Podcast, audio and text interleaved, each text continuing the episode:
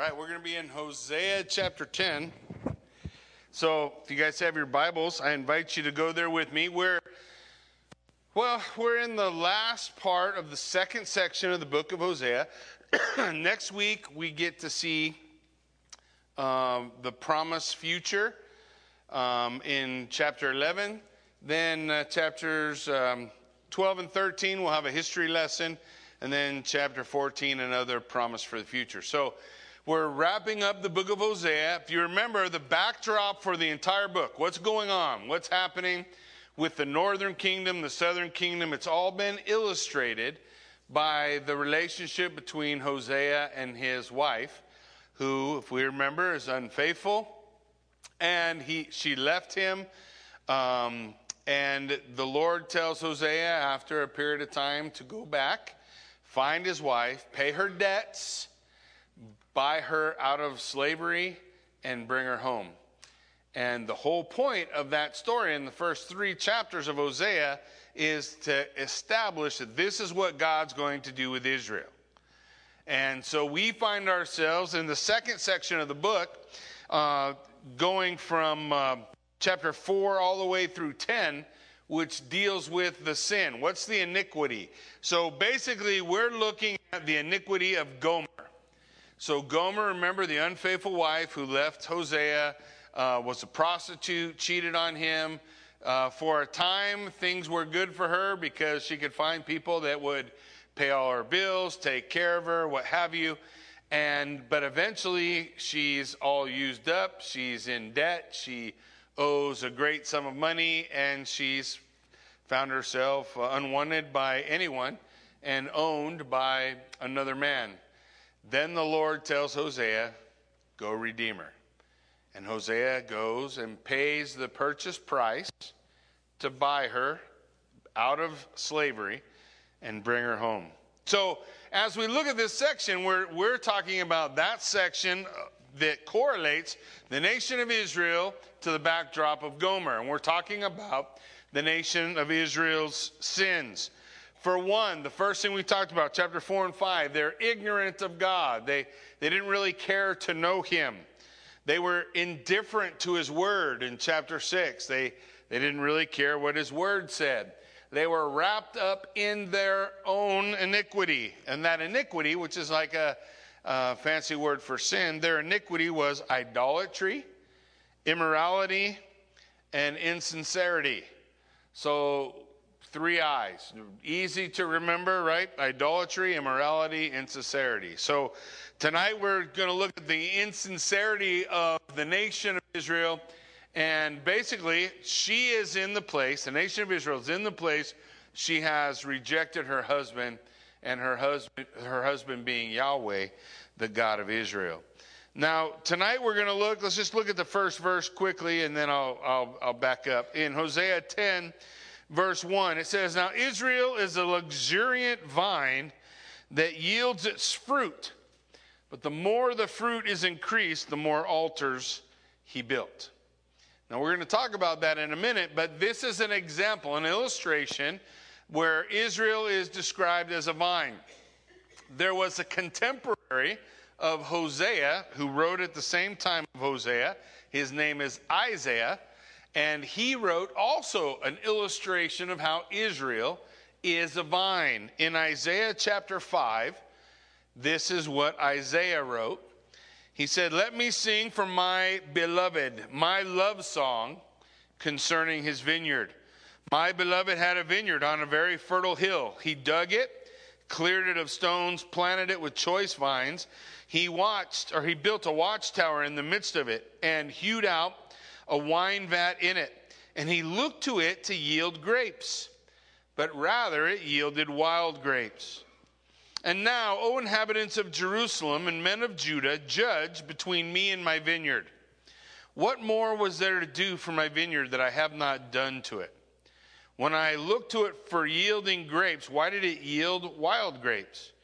And now I tell you what I will do to my vineyard I will remove its hedge and it shall be devoured. I will break down its wall, and it will be trampled down.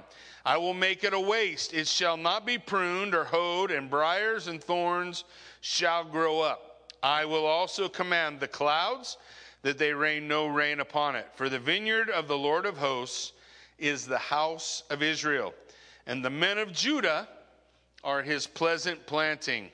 He looked for justice, but behold bloodshed, for righteousness, behold the outcry.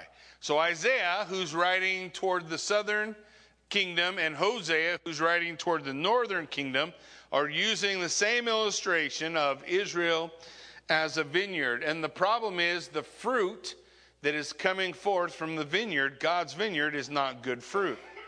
Look at how Hosea describes it. The more his fruit increased, the more altars he built. As his country improved, he improved his pillars. But their heart is false. Now they must bear their guilt. So the Lord will break down their altars, destroy their pillars. For now they will say, We have no king. For we do not fear the Lord, and a king, what could he do for us? They utter mere words with empty oaths. They make covenants. Um, so judgment springs up like poisonous weeds in the furrows of the field. So basically, the, the phrase he uses here for poisonous weeds would be similar to the idea of hemlock. In fact, you see the same thing in 2 Kings chapter 4. You've heard me talk about 2 Kings chapter 4 before. Elisha, they're building a stew, you know, and the guy finds a wild, noxious plant with gourds on it. He doesn't know what it is. He chops up the gourds and puts it in the stew because if you don't know what a plant is, you should eat it, right? And so when they try to eat it, you remember the exclamation there's death in the pot. The poisonous weeds have been used, and Elisha gives us the lesson that we could learn. You can't pick the poison out of the stew. What you have to do is pour the meal in, pour the Word of God in, and the Word of God will drive the poison out. So rather than bearing fruit, this vineyard of Israel, it is bearing um, poison. It's, it's not bringing anything. And so the result, Israel has entered into a time of prosperity. Things have been going pretty good, just like things were going pretty good for Gomer for a while. But rather than praising God for it, they praised idols. They built altars, they created high places, which were all areas used for worshiping idols. How did the children of Israel, how were the children of Israel instructed to worship the Lord? in the old, the very beginning of the Old Testament, they would build altars, but then they had a tabernacle, and after the tabernacle, they had a temple where they would go to bring their offering before the Lord, right? Here now they're building altars. It signifies those altars are altars built uh, probably at the time to Baal. In fact, I think we'll see that discussed as we continue on a little bit further. So, because they had these altars and they had a desire to worship the Lord, they weren't cutting God out, they were just mixing him in.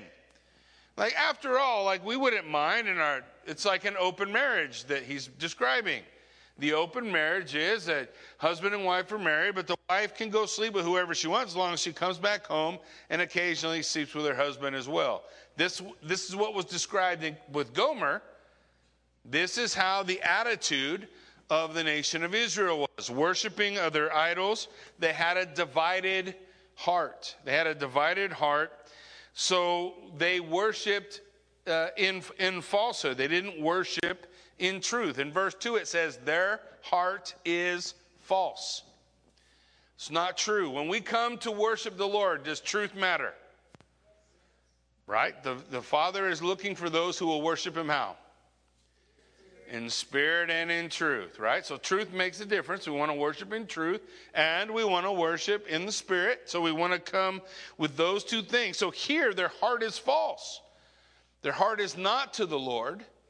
And so, as such, their hearts are divided. And one of the reasons for a divided heart is the rebellion against God. Here's how you get a divided heart God gives us commands in, in Scripture, right? Well, never mind the ones we, we, uh, we have a hard time with. We'll just do easy ones, okay? Right? Husbands, love your wives. Wives, submit to your husbands. Those are easy to understand, comprehend what's going on. So the Lord gives us those commands. Now, what people do is they find a command that God gives they don't like. I don't really like that command. So I'm not going to obey that command. So we begin to rebel against God's authority. Here's what you don't understand, uh, or maybe you don't understand, that you're doing you're exchanging the authority of God for your own authority. You're exchanging the authority of what God has said, and you're exchanging that for I'm, I'm the expert. So uh, let me tell you what, what really is going on here, rather than what God has laid out. What authority do you obey? By what standard are you going to judge what is good and what is evil? What is acceptable to the Lord and what's not acceptable? The way we judge what's acceptable is according to His Word. In His Word, He tells us that which is acceptable and that which is not acceptable. Now, some of that may require a little more study to comprehend the, the whys and wheres and hows uh, of those things, but in the basics, just laying out the basics, when God's people rebel against God's authority, they do whatever's right in their own eyes. You ever read the book of Judges? In those days, there was no king in Israel, and everybody did whatever they thought was right. And how'd that work out? Not so good, right? In fact, we read that same thing here. For now they will say, We have no king, for we do not fear the Lord. And a king, what could he do for us? In other words, they're, they're complaining about the authority. Now, a lot of people in the world will complain about authority today. And, and we've discussed a little bit of this in the past, and I don't have enough time to get too far derailed uh, off into the, into the weeds, so to say, with it. But but people oftentimes want to justify their own authority in terms of what is right and wrong um, uh, based on, um, you know, rare scripture. They'll, they'll go, most often people like to go to the law and they like to go to the part of the law. The, the law divides into three parts and they go to the part of the law that deals with a ritual cleansing and they go to that part and they say well why don't we do this anymore why don't we do that anymore um, because jesus christ has become our cleansing we no longer uh, have to worry about how we sow a field whether it has two different seeds in it whether or not we wear two different clothes all of that was signifying not being divided being of one heart one mind in our focus with the Lord Jesus Christ fulfilled the law. He closed the law. Is it still wrong to murder? Did that go away? No. So there's there's parts of the law that we still that's called the moral law. And then there is a civic law, which tells us basically we're supposed to love our neighbors. Okay? So we have so this is how that breaks down. The question is when we come to those things, rather than running off into the weeds, you have to ask yourself, will I follow the authority of God? Does God clearly tell us things that are wrong? Now, we might not like it. We might say, you know, God, I really wish this wasn't wrong. I really would like this to be okay. But it, the Lord didn't ask us, and what He said is wrong is wrong, so there's no trying to make it right. What did He tell us about the last days? What's it going to look like? Men will give you light for darkness and darkness for light, right for wrong, wrong for right, right? They're going to they're going to turn things upside down. That's the same thing that was going on in Israel, and the foundation of it is I'm the authority. Me, I'm the one who will decide right from wrong. I am the ultimate authority rather than the Lord being the ultimate authority in His Word, the final arbiter in our decisions. So you know, one of the goals at Calvary Chapel Buell is that, that we try to make the Word of God the final arbiter, you know, where the Word of God is clear, we want to be clear. And so we want to we want to be able to stand on the word of God as the ultimate authority. Now, the nation of Israel wasn't wanting to do that. He goes on in verse 5 and he says, "The inhabitants of Samaria tremble for the calf of Bethaven." Now, you remember we talked about Bethaven.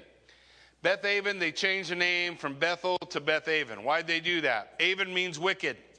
Beth means house. The house of wickedness instead of the house of God. He's calling this place the house of wickedness. And it works out to also be a, a, a reference to the calf worship that Jeroboam brought into the north. You remember, he didn't want people to go to the temple where they would maybe decide to stay in the southern kingdom. So he put a golden calf in Dan in the north, and he put a golden calf in Ephraim in the south, so that the people, wherever they were, they could get to a golden calf to worship. And he changed the worship of the northern kingdom away from Yahweh to worship idols. So the Lord changed the name. And he calls them, he calls the area the calf, the golden calf of the house of wickedness. Its people mourn for it, and so do its idolatrous priests. So everybody is in love with the golden calf because the golden calf really lets you do what you want. You get to be the authority, you get to decide right from wrong and what you're going to do. So uh, those who rejoice over it and over its glory, the inhabitants of Samaria tremble for the calf of Bethaven. Its people mourn for it, and so do its idolatrous priests. Um, Ephraim shall be put to shame, and Israel shall be ashamed of his idol. Samaria's king will perish like a twig on the face of the water, and the high places, those altars built on the high places of Aven, wickedness, the sin of Israel will be destroyed. Thorn and thistle will grow up on their altars, and they shall say to the mountains, Cover us, and to the hills, Fall on us. Now that ought to sound familiar. If you are a student of the Word of God, you've heard that phrase before somewhere. It ought to ring a bell. So here's the idea the idea is Samaria, which is a, just another word for the northern kingdom. They're going to panic when judgment falls. And judgment, is that my mic? I moved too much. I don't know. Was it my mic? It just went away? It's like magic? Wow. All right. I'll try not to move. I don't know if I can do that. Moving is a requirement. Okay, so Samaria's going to panic. Judgment's going to fall. They're going to freak out. They're going to lose their calf. They're going to lose their king, and they're going to run into the to the uh, caves and ask the earth to cover them up, to cover them up, to fall upon us because of the this idolatry that's been going on. Now, there's two places in Scripture where we see this phrase, at least two places. One of them's in Luke Luke chapter 23, verse 28 says, Now, but turning to them, Jesus said, This is Jesus uh, um, walking into Jerusalem, daughters of Jerusalem, do not weep for me, but weep for yourselves, for your children, for behold, the days are coming when they will say, Blessed are the barren and the wombs which never bore and the breasts which never nursed. Then they will begin to say to the mountains, Fall on us, and to the hills, cover us. Now, when will Jerusalem say that? About 30 years from the point Jesus spoke it. About 30 years from the time Jesus spoke it, Vespasian will surround Jerusalem. In the Gospel of Luke specifically, Jesus says, when you see your enemies surrounding you, you need to get out of the city. There are references to the tribulation too, but there is also references to the uh, conquest in 70 AD. And so in 70 AD, the nation of, of Israel is demolished. Jerusalem's destroyed, the temple is brought down, and it is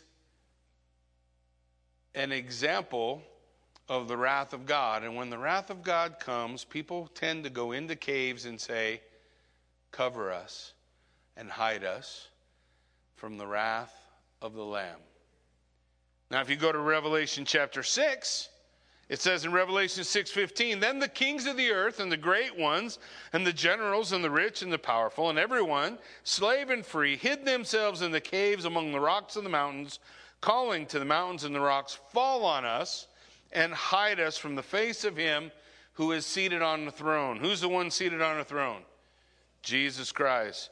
And from the wrath of the Lamb, for the great day of their wrath has come and who can stand.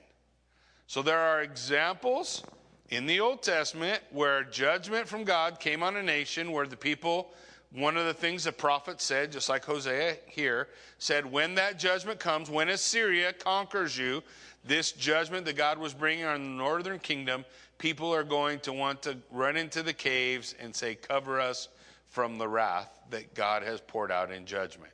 Just like they said in Jerusalem in 70 AD, and just like Scripture declares will occur during the tribulation period in Revelation chapter 6. So we see this as part of uh, the, the illustration that God has consistently given us through His Word. So he's saying to them, Look, this judgment's going to come, and it, this is a judgment because of uh, ultimately their idolatry, um, their, their insincerity toward God, their immorality in worshiping these false gods, and, and so this judgment would ultimately be poured out. Now, in verse 9, we talked about this last time. Why is it important to read your Bible? Because when we read verses like this one, you'll know what he's talking about. From the days of Gibeah, you have sinned. We talked about this last time. You guys remember Gibeah? Gibeah is famous in Judges for a horrific event. Judges 19, 20, and 21 tell us that a, uh, a man was traveling through Gibeah with his concubine. The men of the city wanted to have them pass the man out so that they might be able to sleep with him, just like Sodom and Gomorrah. Rather than doing that, he turned over his concubine and they raped her and killed her. He chopped her up in pieces and he sent it out to the 12 tribes. Now you say to yourself, oh my gosh, that's horrible. You're right. That, God never said it wasn't horrible. He is saying to the northern kingdom now, if you know your Bible, you're just like them. You're like those people. The ones you read about and you say, oh my gosh, why, how could anybody do something so horrible? For sure, that's exactly how we feel. And here's the Lord saying to them, From the days of Gibeah you have sinned, O Israel. There they have continued. So the Lord is saying, It didn't stop. That, that attitude, that sinfulness, that iniquity, that idolatry, that immorality, that was still going on. The Bible teaches us that God is not slack concerning his promises, as some count slackness, but he is what? Long suffering.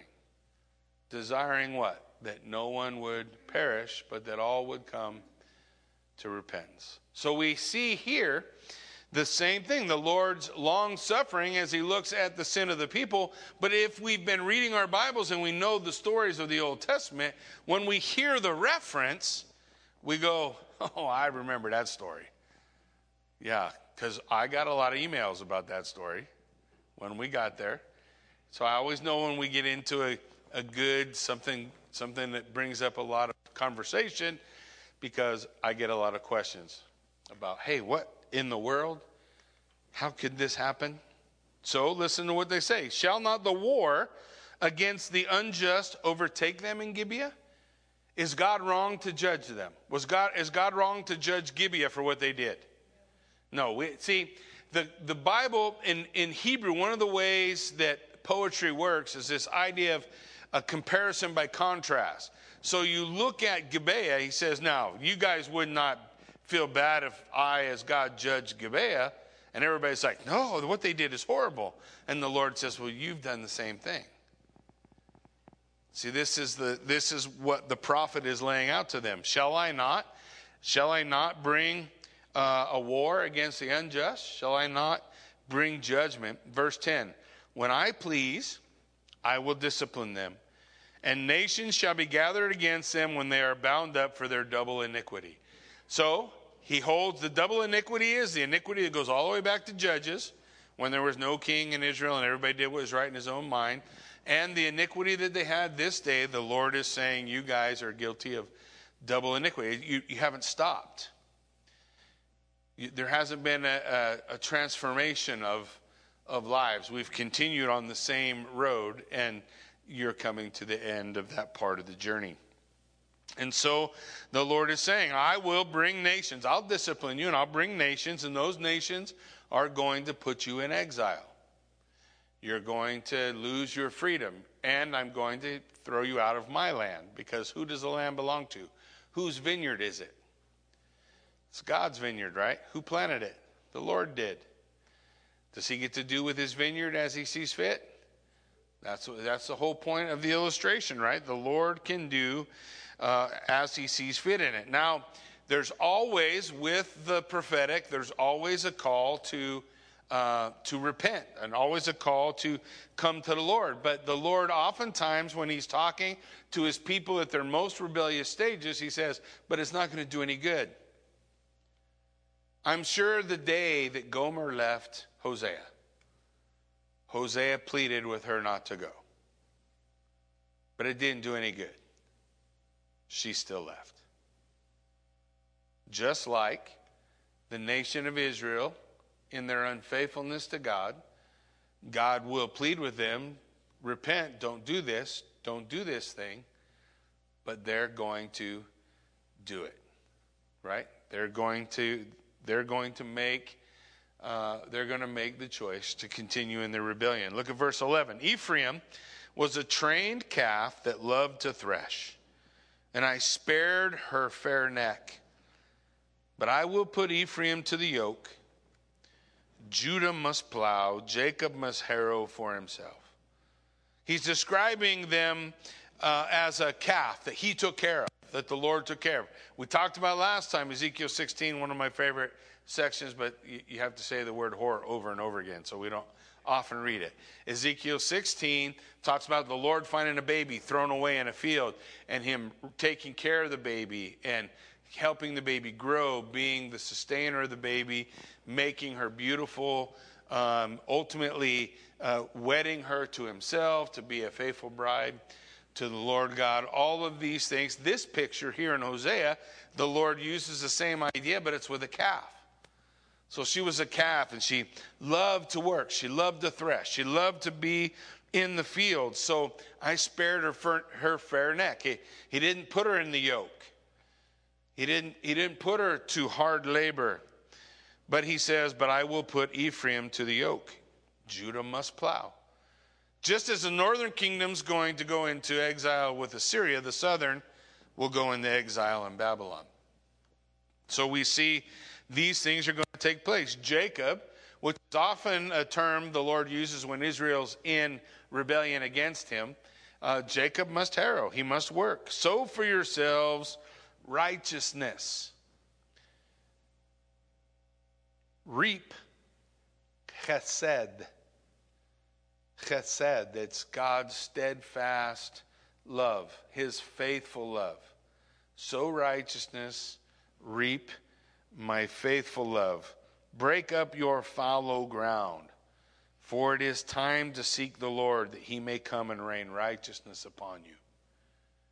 He's, he's, not, he's not under no uh, concept or idea that they're going to churn up their own righteousness. But he's saying, Seek me, look to me, come to me, and I'll rain righteousness on you.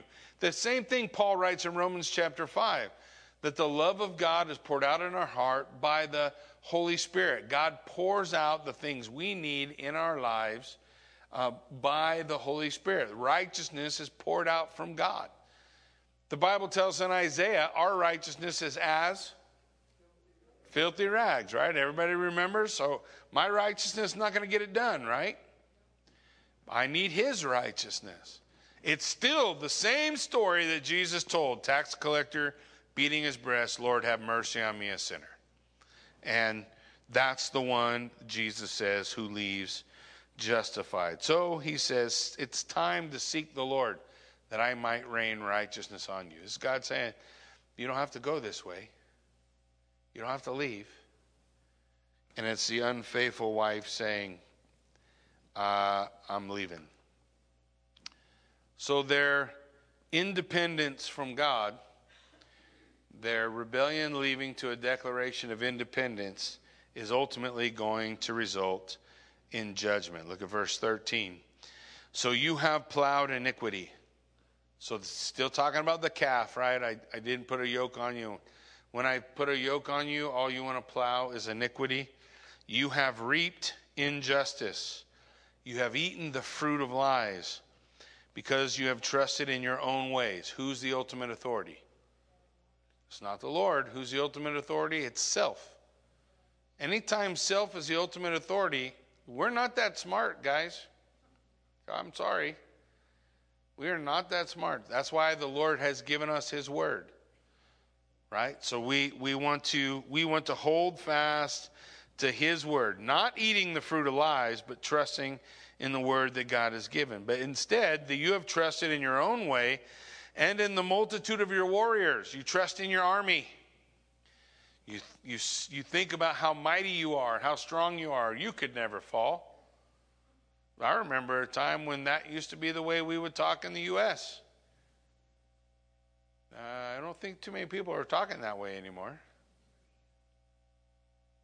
Things have changed.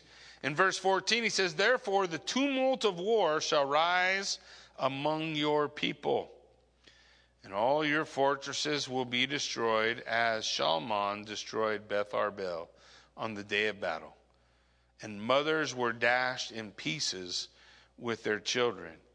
So, again, the Lord looking back on the horrific events that have taken place in the past and saying, These are the kind of things that are going to happen again. Because the Bible tells us a story of two roads a path that leads to life and a path that leads to destruction. And the concept of the story is to recognize the path that you're on. And if you do the things that, that are being described in Hosea, you, you have a, a, an unfaithful heart to God, you are, you are not, there's no sincerity in your relationship with Him, you are mixing in a bunch of other things, you know, with the, with the concept of trusting Christ there's no reason to assume you're okay. That's what they did. That was the road to destruction. What is the road to life? Well, in Proverbs, Lady Wisdom bid us, Come follow me. In the Gospels, Matthew, Mark, Luke, and John, Jesus said, Come follow me. In the epistles, Paul would write, Imitate me as I imitate Christ. Follow me. Let's walk this path. This is the path that leads to life. This is the way that we want to walk, that we want to go.